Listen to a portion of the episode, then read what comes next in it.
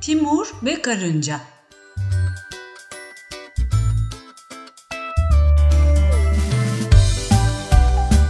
Meşhur Türk hükümdarı Timur Lenge, seni erlikten başbuğluğa yükselten nedir? diye sordular.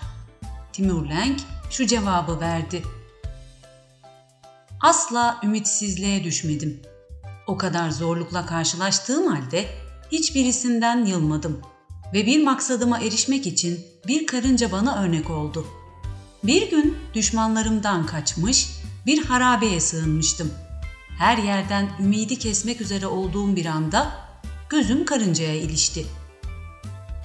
Karınca kendinden büyük bir buğday tanesini almış, bir yıkıntının üzerinden aşırmak için uğraşıyor fakat taşıdığı şey kendisinden büyük olduğu için sonuna kadar götüremiyor, düşürüyordu.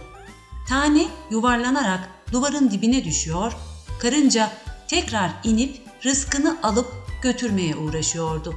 Bu hal 50'den fazla oldu ama karınca da nihayet maksadına erişti. Karıncanın bu azmini gördükten sonra bende bir ümit peyda oldu. Kendi kendime ben bu karınca kadar da mı olamayacağım dedim ve maksadıma erinceye kadar hiçbir zorluktan yılmadım.''